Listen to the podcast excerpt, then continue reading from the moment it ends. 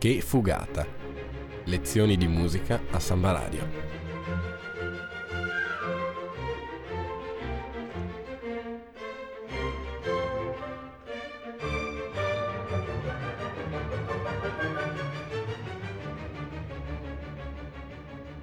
In studio Nicola Pifferi e Alessandro Arnoldo.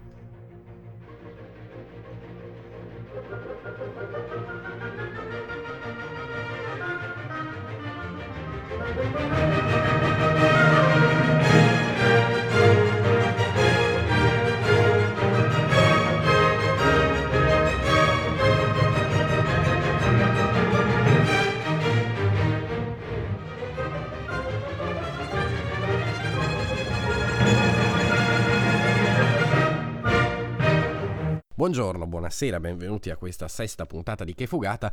Vi abbiamo già detto la settimana scorsa, dopo aver parlato del Greichen Augenblick, oggi parliamo di Ravel e parliamo di Mamerlois, un'opera del 1908 a cui eh, Ravel mh, mm, si avvicina con un percorso in un certo senso legato alla musica infantile e in, legato al mondo dell'infantilità.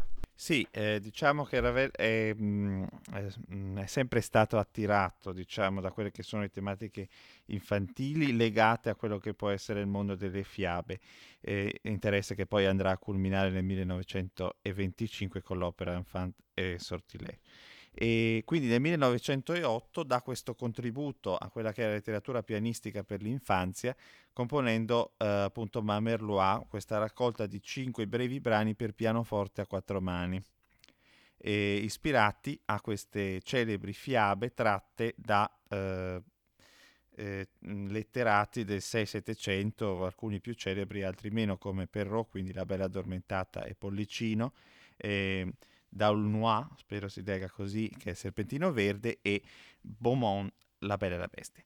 E il titolo dell'intera raccolta eh, deriva da quella che è l'antologia di Perrault, quindi eh, Conte di Mamerlois. E, egli stesso, sedotto da quello che è il fascino eh, dello spirito, mh, mm, de, scusate, di quello che è lo spartito che ne esce pianistico, Ravel poi cederà volentieri a quella che è la richiesta del suo editore Durand eh, approntandone una versione orchestrale che è poi eseguita la prima volta nel 1910. A sua volta poi il direttore del Teatro delle Arti convincerà Ravel a convertire questa partitura in un balletto che poi mh, mm, appunto prevederà la partitura arricchita da un preludio e, e, e, altri mm, brevi intermezzi di collegamento fra quelli che sono i cinque brani che andremo a sentire oggi, che compongono quindi la, la suite. Il balletto approda quindi sul palcoscenico il 21 gennaio del 1912, ma andiamo alla struttura. Cinque sono i movimenti mh, di lunghezza e di tematica diversa. Sì, abbiamo eh, appunto cinque movimenti, eh, il primo molto breve, 20 battute, la indicazione per di più lento con eh, indicazione di metronomo al quarto 58, quindi abbastanza lento, in La minore il secondo 72 battute, quindi un po' di più, e mm, abbastanza moderato in Do minore. Il terzo e il quarto più massicci, uno da 174 e l'altro 164, quindi il primo, eh, quindi scusate, il terzo un movimento di marcia in fa diesis maggiore, il quarto movimento eh, di vals, quindi una sorta di, di di valzer eh, moderato in Fa maggiore. L'ultimo movimento magico, 56 battute, lento e grave nella tonalità eterea di Do maggiore. Ecco, quindi direi di iniziare subito. Sentiamo però l'organico prima di capire, perché insomma è importante per capire il primo movimento dove abbiamo due flauti con un ottavino, un oboe, un corno inglese, due clarinetti, il fagotto, il controfagotto, due corni, timpani, triangolo, piatti, gran cassa, tamburo, xilofono, glockenspiel, celesta, arpa e archi. Sentiamo il primo movimento per entrare un po' in questo mondo magico. Il primo movimento è la bella addormentata.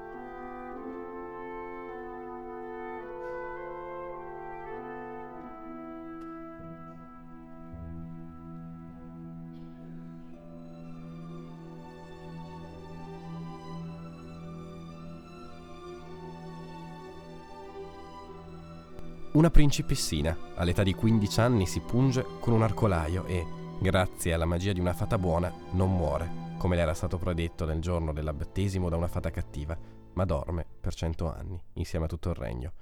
I cortigiani danzano lentamente, prima di addormentarsi anch'essi. È proprio durante questo lungo sonno che la principessa sogna immagini, flashback di altre fiabe.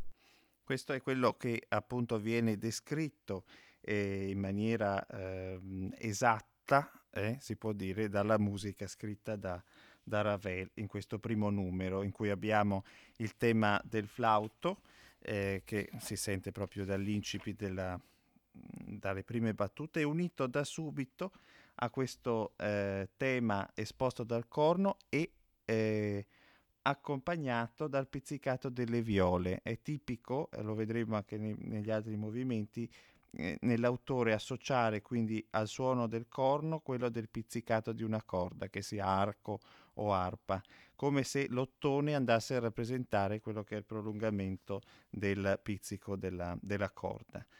E, e, quindi va proprio a ricordare quella che è, a, a rievocare eh, la principessa che eh, con curiosità osserva l'ago del telaio poco prima di pungersi.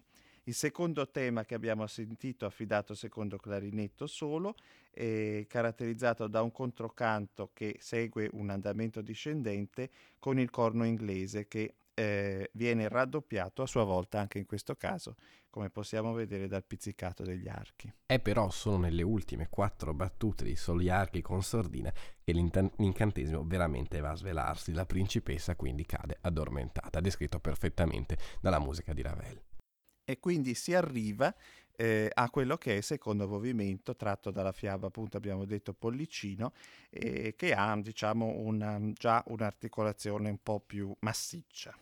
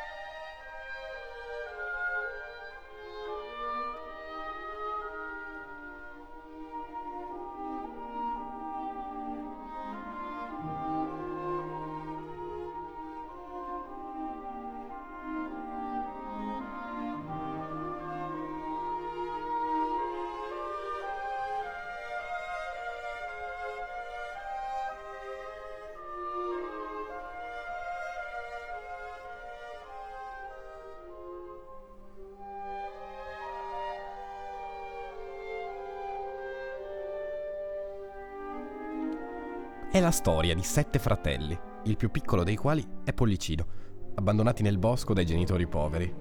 Gli sfortunati bambini affrontano molte peripezie, ma alla fine si salveranno grazie all'intelligenza dello stesso Pollicino.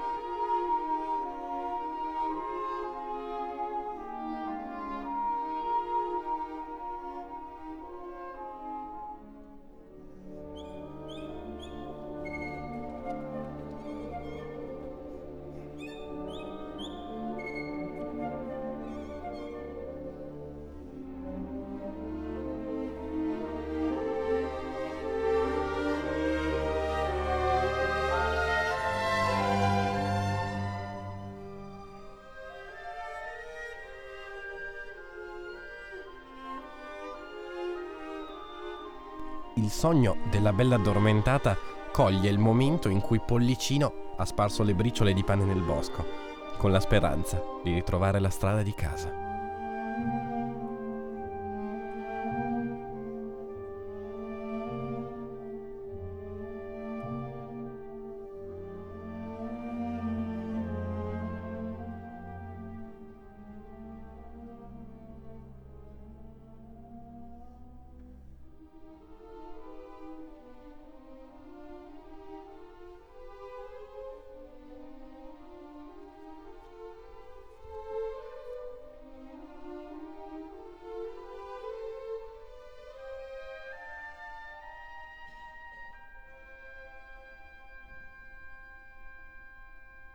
Ecco, come avete sentito, la, il finale di questo movimento va a ricongiungersi alle battute iniziali, in cui abbiamo questo continuo cambio di tempo, eh, l'indicazione di tempo è due quarti, segue tre quarti, quattro quarti e cinque quarti, che quindi procede per aumentazione, come a rappresentare proprio questa strada di cui prima si vede un pezzettino e poi per appunto aumentazione si vede sempre qualcosa in più.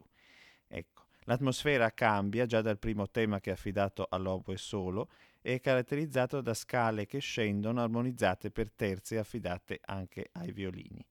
Un secondo elemento che vediamo successivamente esposto dal corno inglese, ehm, da quella che è la dodicesima battuta, è basata sulla scala pentatonica, quindi di cinque suoni di Si bemolle. Torna però poi il primo tema, questa volta affidato non più all'oboe ma al fagotto solista, esposto in realtà in maniera un po' diversa, in una scala di modo frigio in mi secondo, accompagnata da glissati armonici di archi del flauto che, imina, che imitano appunto il canto, canto degli, degli uccelli. uccelli. Sì, sul modo frigio si può dire che eh, è basato appunto su questi eh, suoni mi, fa, sol, la, si, do, re, mi, ma tutti naturali. Ecco, l'ultimo tema che viene presentato poco prima delle ultime battute è appunto basato sull'intervallo eh, discendente di quinta e sovra- sovrapposto a questo cromatismo che in realtà permea tutto il movimento, che in questa volta ehm, suonato da, eh, dalle viole in tempo ostinato, che poi porta appunto a queste ultime cinque battute che ripropongono eh, pedissequamente l'inizio del movimento. Spostiamoci al terzo movimento, la fiaba è il serpentino verde di Madame Dolnois e eh, è, come abbiamo già detto, un pochino più lungo, lo ascoltiamo.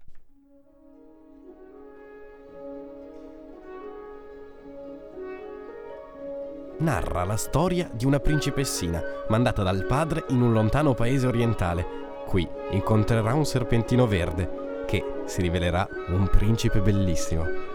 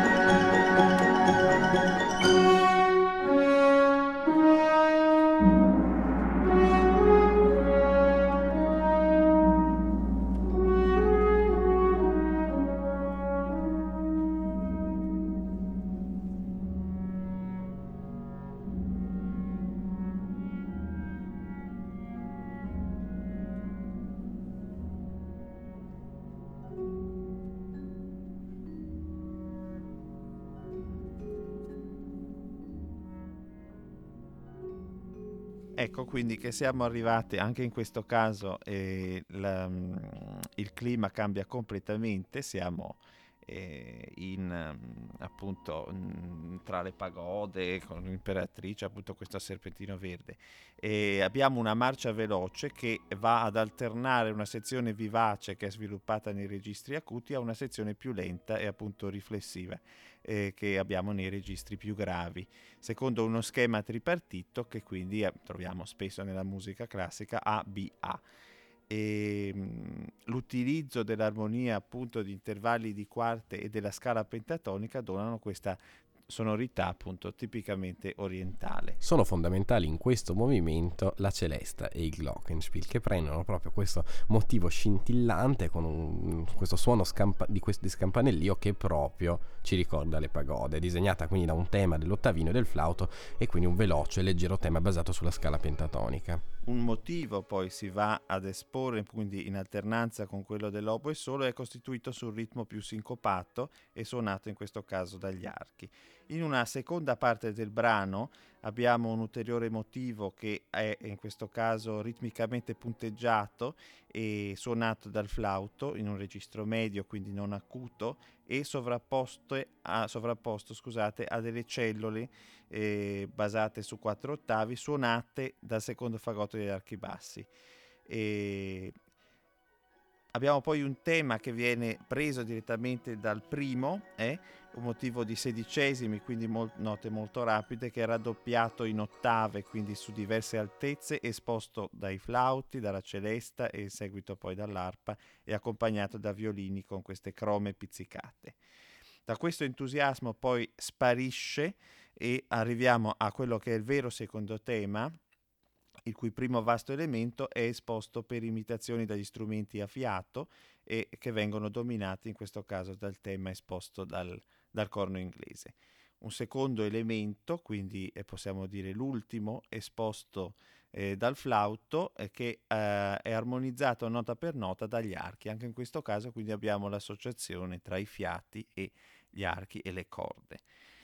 la coda, che avete sentito eh, qui sotto, eh, la coda appunto del brano, costituita sul ritorno del secondo elemento, che era quello eh, esposto ehm, dagli archi sul ritmo sincopato, eh, esposto nuovamente, in questo caso dall'oboe solo, e seguito dall'elemento di continue semicrome sopra a questa agitazione di tutta l'orchestra che permette questo finale che va in realtà a riconfermare quello che è eh, questa sonorità tipicamente orientale. Il quarto movimento è un'altra fiaba che però comunque ricorda un po' la bella, perché non siamo più alla bella addormentata ma siamo alla bella e la bestia e eh, la bella addormentata sogna come prima, sogna un punto della famosa fiaba, quello in cui Bella vede la bestia. Segue quindi un toccante dialogo tra la bella e la bestia e per fortuna un lieto fine.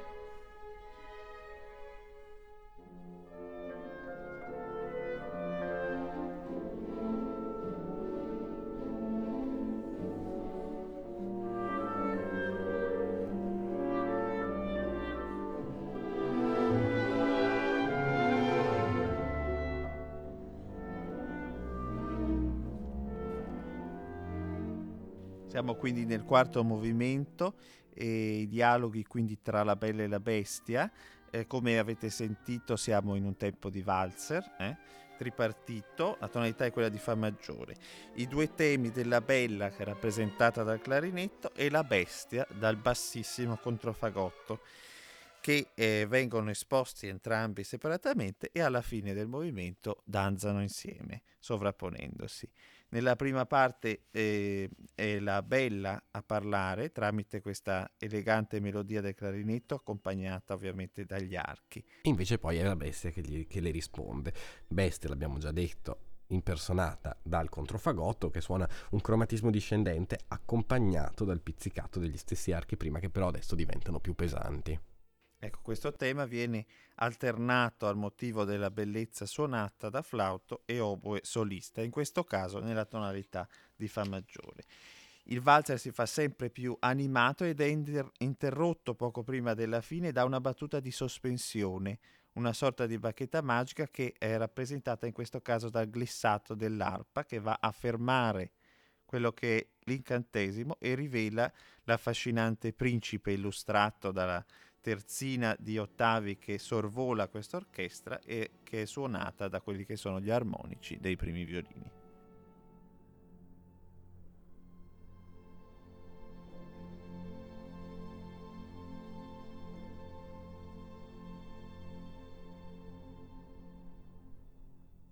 siamo proprio arrivati alla parte più magica che è, va a ricongiungersi poi con quello che è il primo movimento, ma sentiamo pure un pezzettino.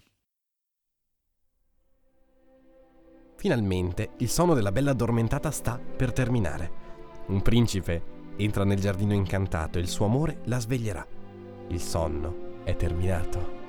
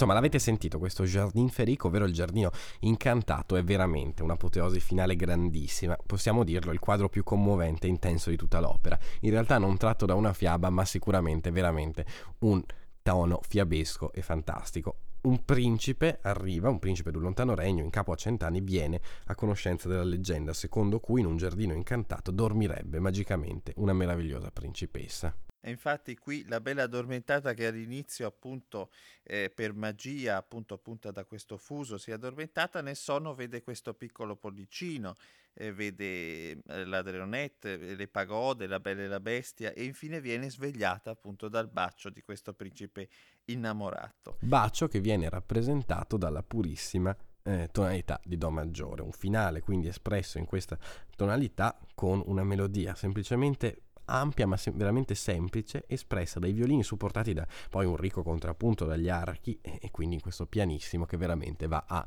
um, come dire, va a rappresentare questo risveglio. Il movimento poi ascendente del basso trascina l'armonia verso l'alto fino a quando non giunge naturale quello che è l'intervento eh, d'ottava del flauto che quindi porta tutto ancora più in alto. Il tema viene invertito, quindi si introduce una pagina luminosa nella, cui, nella quale scusate, l'arpa, la celeste e i fiati accompagnano quello che è il solo eh, del primo violino. Questo climax ascendente in cui gli strumenti vanno sommando si porta ad un cumulo di energia a seguito del, fale, del quale tutta la dolcezza timbrica degli archi torna ad implodere come quindi nell'inizio e a creare questo tappeto armonico sempre nella tonalità di Do maggiore su cui piano piano tutta l'orchestra cresce fino ad arrivare al tripudio finale con questi tremoli di bicordi suonati dagli archi, glissandi rapidissimi dell'arpa, celesta e glockenspiel e questo tema esposto dai fiati basato appunto su quarti puntati che danno questa sorta proprio di finale fiabesco. Ecco, il principe quindi bacia la principessa che nel donarle ancora la vita va a risvegliare eh, tutto il mondo che si è assopito attorno a lei. Il fatto è che io semplicemente mi rifiuto in modo assoluto di confondere la coscienza di un artista, che è una cosa, con la sua sincerità, che è tutt'altra cosa. La sincerità non è d'alcuna utilità se la coscienza non aiuta a manifestarla. Questa coscienza ci obbliga a rivolgerci ad un buon artigianato. Il mio obiettivo è quindi la perfezione tecnica. Posso lottare incessantemente per questo scopo, ma sono sicuro che non sarò mai capace di raggiungerlo. L'importante è di andarci ogni volta più vicino. L'arte non c'è dubbio, ha anche altri effetti, ma l'artista secondo la mia opinione, non deve avere altro scopo.